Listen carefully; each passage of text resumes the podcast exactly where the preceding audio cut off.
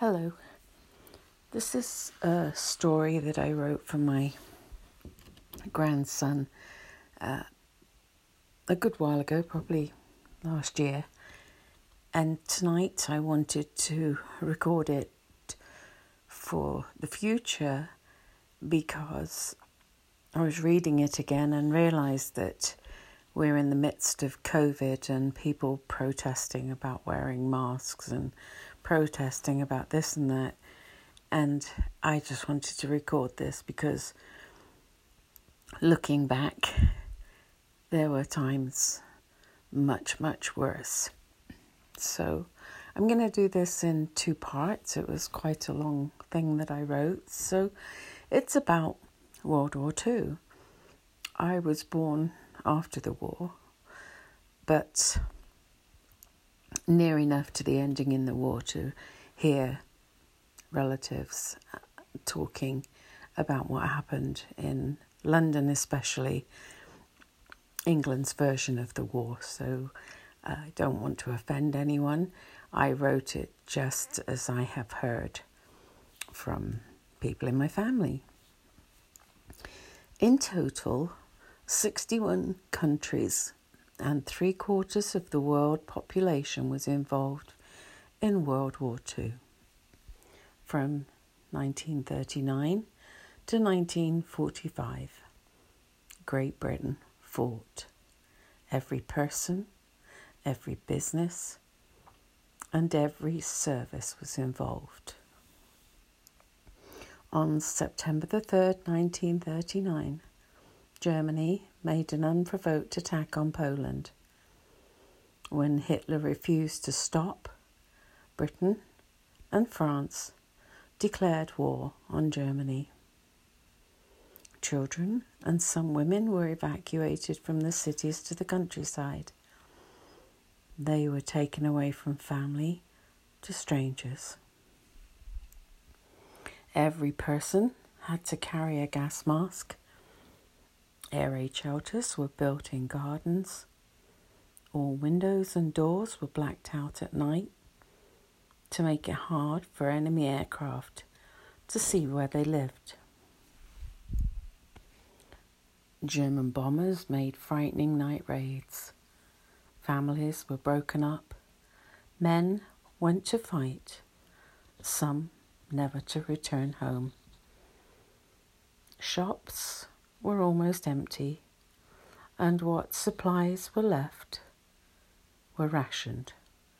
Great Britain is a small island, so most things were bought, more brought in from Europe and other countries to subsidize the things that we could not grow or manufacture. And so on to the Blitz. In September the German Air Force, the Luftwaffe, launched a huge raid on London. Over 350 bombers flew across the English Channel from France.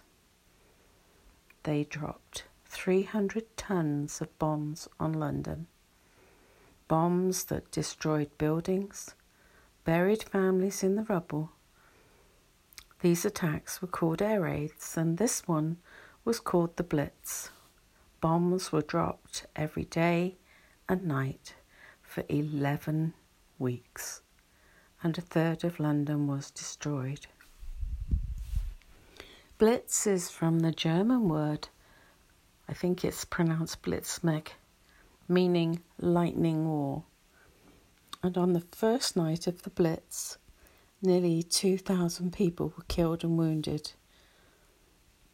In 24 nights, the Germans dropped 5,300 tons of high explosives. People were warned of coming air raids by loud sirens put up in different places. These were called claxons or claxons. It was a very long, loud sound that droned high and low for a very long time. After the raid, the all clear was given, but Sometimes raids happened when no alert sounded. Even a long while after the war, as a child living a long way from London, I could hear those alarms. It was practiced for a long, long time. I suppose the shock of the war. It was kept in case something so awful would happen again. When the alarm sounded, people stopped what they were doing and went to an air raid shelter. Most injuries were not from direct hits, but by flying pieces of debris or by bits of bombshells called shrapnel. On November the 1st, 1940, the biggest raid the world had ever seen, 4,330 homes were destroyed in Coventry, England. 554 people were killed and 200 fires burned in the city. During the Blitz, 32,000 people were killed and 87,000 injured very seriously. Two million houses, mostly in London. Different bombs were dropped from those planes. The enemy dropped HEs, high explosives, in all different weights. Incendiary bombs were also called fire bombs because of the huge fires that they caused, and oil bombs. One in ten bombs did not explode on in- impact. Some had delayed fuses, which meant they could explode at any time. It was also impossible to tell which bombs were which. They were so similar. People had to leave the area until the bombs were made safe. From 1944, two new weapons were used flying bombs, the V 1 and the Doodlebug, which made a droning noise in flight. And when the noise stopped, you had 15 seconds to escape its blast. How terrifying if you were in its path. I remember relatives in London talking about those doodlebugs, how they would be dropped, and just they would hear the buzz, the sound, always hoping that the sound would go right over their heads because if that doodle bug was near you and the sound stopped, it was you that it was heading for. About 9,250 doodlebugs were fired against London, and then the V 2 had no sound, flew high in the air, too high to be shot down by aircraft or anti aircraft guns. Barrage balloons were put up to force the German planes to fly higher, so it would be harder for them to hit their targets. These balloons were held by steel cables, strong enough to destroy any plane that flew into them. Britain was blacked out. In September 1939, two days before the war started, every night before sunset, all windows and doors had to have heavy blackout curtains or cardboard or paint over any place light could escape. Wardens patrolled at night to make sure all light was blocked. No street lights, traffic and car headlights were fitted with slotted covers to deflect the light downwards resulting in many accidents, people tripping up, falling downstairs, and bumping into things.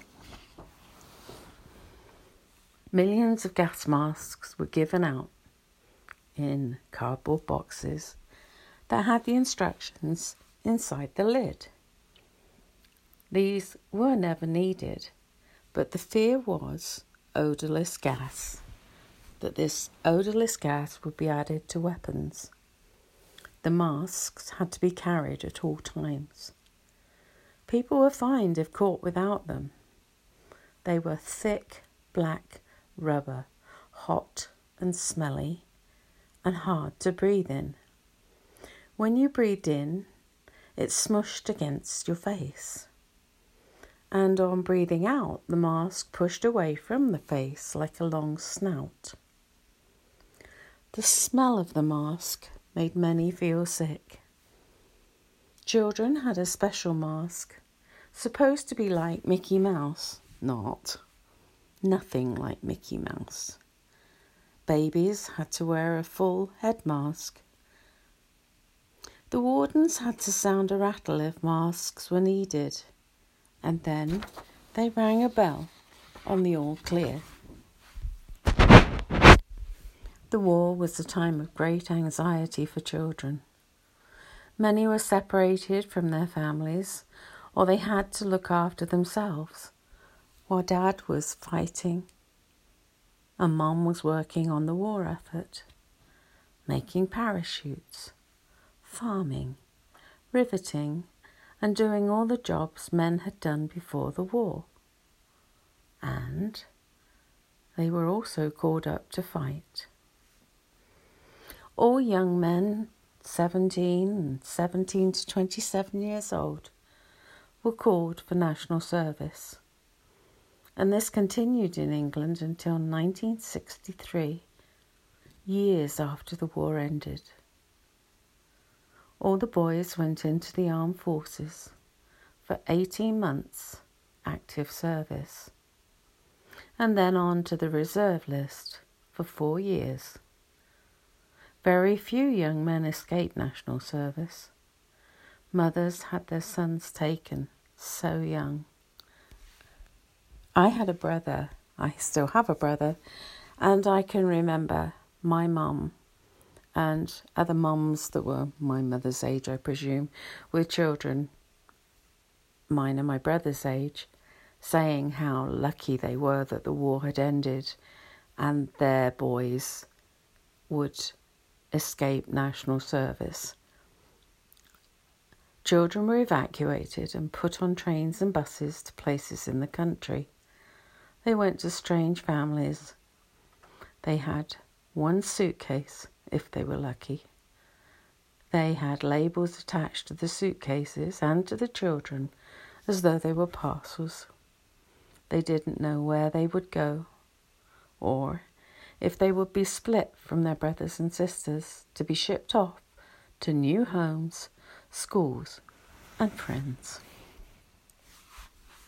One funny thing, though, the kids discovered in the gas drills that blowing through the rubber masks made rude fart noises, so they had tremendous fun with that. Women who took over the men's work were called the Women's Land Army. They worked in the factories, on farms, made weapons, drove tanks, ambulance and fire engines, and flew unarmed aircraft. They killed rats and vermin and worked winter and summer, day and night. Food was short, so ration cards were issued different colours for adults and children, also clothes, furniture, and petrol was rationed. Great Britain relied on goods from overseas, so the Germans attacked the ships bringing the supplies to make the British weak.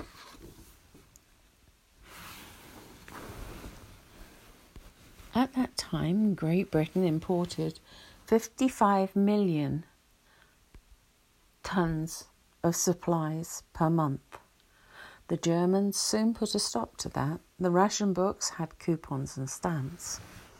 These lasted for 14 years until 1954, nine years after the war ended.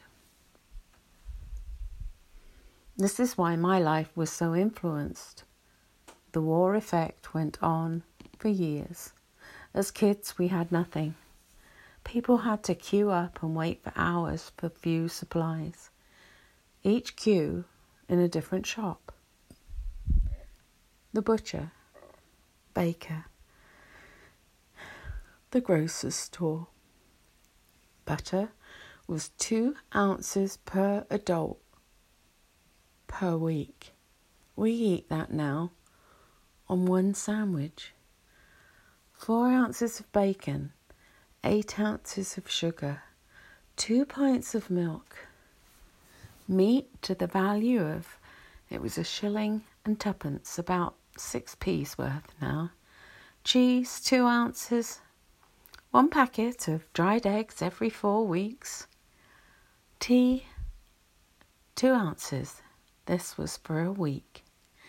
Jam, a pound for every two months for the family. 12 ounces of sweets or candies every four weeks. Meat was rationed for 10 years after the war. As a kid, we were given slices of bread with gravy on to spread the food rations around. Clothes, one complete set of new clothes once per year if you were very lucky. Bought very large for children to be able to grow, and if they grew too fast, you had to make do or darn the clothes. Material was in short supply, so people traded ration stamps to get the things they needed. We talk about the war, and unless you hear stories and hear the things that happened from very close people, you just never realize how much it affects you. This concludes the first part of my story. I will, my next recording, record the story from there to the end of my story. And hopefully, what I was hoping now is that people, myself included, realize how very, very lucky, even with the COVID virus and having to wear masks, the masks these days are so light, they might be a bit uncomfortable or make you sweaty, but they don't slap into your face and blow out like a snout and absolutely stink to high heaven. That rubber did smell. It did smell because I know dentists put a mask of the same rubber over our faces as kids to knock us out when we needed dental work done. I still remember the smell and it did make you gag. Children can put up with school, homeschooling and not having the social lives that they miss. They are not going to be put on trains with a one suitcase and a label on them. They're not going to be shipped off like parcels. Not if we all listen to what we should do. In the war, people followed the rules. Yes, because they had to and lives were at stake. This is a different type of war. So I hope I've enlightened you just a little bit, and I will be back in the next recording with the other pages that I wrote about war times. And one of the other things, while I think about it, my grandmother lived in London, a place called Seven Kings, Essex, down a very, very, very long road. I remember walking down it so many times. It was such a long road. And in her back garden, she had a shelter. And uh, I'm sure I will cover that a bit later on. But they are things that, as a child, you never forget. And once again, we're very, very lucky. This isn't meant as a night soother, obviously. It's not meant as a relaxation tool, but it is meant to relax and calm us because we know that our lives today, still, if we're careful and follow the rules, are good. Good night.